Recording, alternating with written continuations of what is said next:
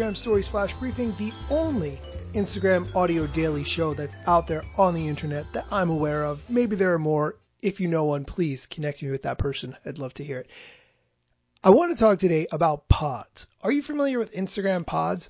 If you are not, they are groups that you join, often on Signal or Telegram, and whenever you post on Instagram, you write a message to the group, and then everyone from the group goes and likes your post and writes a meaningful comment on it, and then you have to do the same when other people in the group post.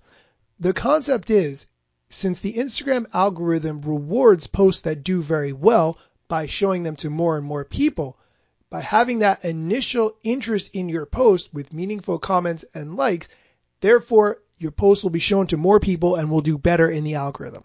The question is, does that work? Instagram has historically said that they've put blocks in place to prevent people from gaming the system. But still, the question remains, does it work? Today, we have a really insightful answer.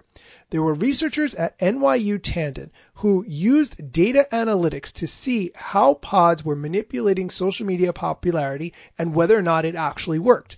I'm not going to go too deep into this, but here are the statistics that they found. 70% of users experienced a twofold or greater increase in interaction level on control posts after they began posting in pods. And on average, these users saw a fivefold increase in comments. When users who had never posted in pods began posting 50% of their posts in pods, they saw a greater than fivefold increase in organic interaction with the posts compared to the ones that were not in pods. This study is a ton of data and it's actually way too technical for me to understand, although I did try. TechCrunch contacted Instagram about this and Instagram initially said that this activity, quote, violates our policies and we have numerous measures in place to stop it, end quote, and said that the researchers had not collaborated with Instagram on the research.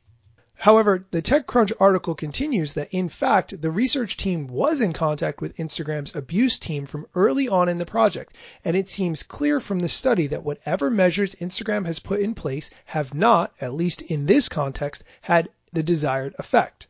I feel like I should contribute my own investigative reporting to this situation. So Adam Mosseri does his Q&A on Friday afternoons where he says, ask me anything. So I put in this question and let's see what the response is.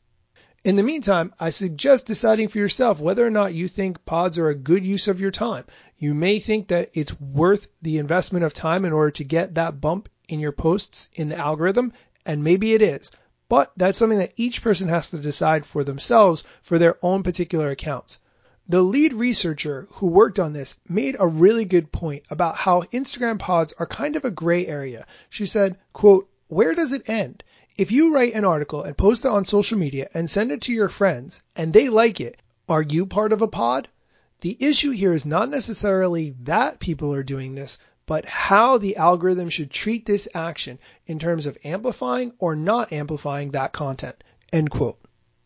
Have you used a pod? How has it gone for you? I would love to have somebody guest host this show to share their experiences of using a pod and whether or not it's helped them in the algorithm. Send me a message at Daniel Hill Media. I would love to have you guest host. That's it for today's episode. Thank you so much for listening.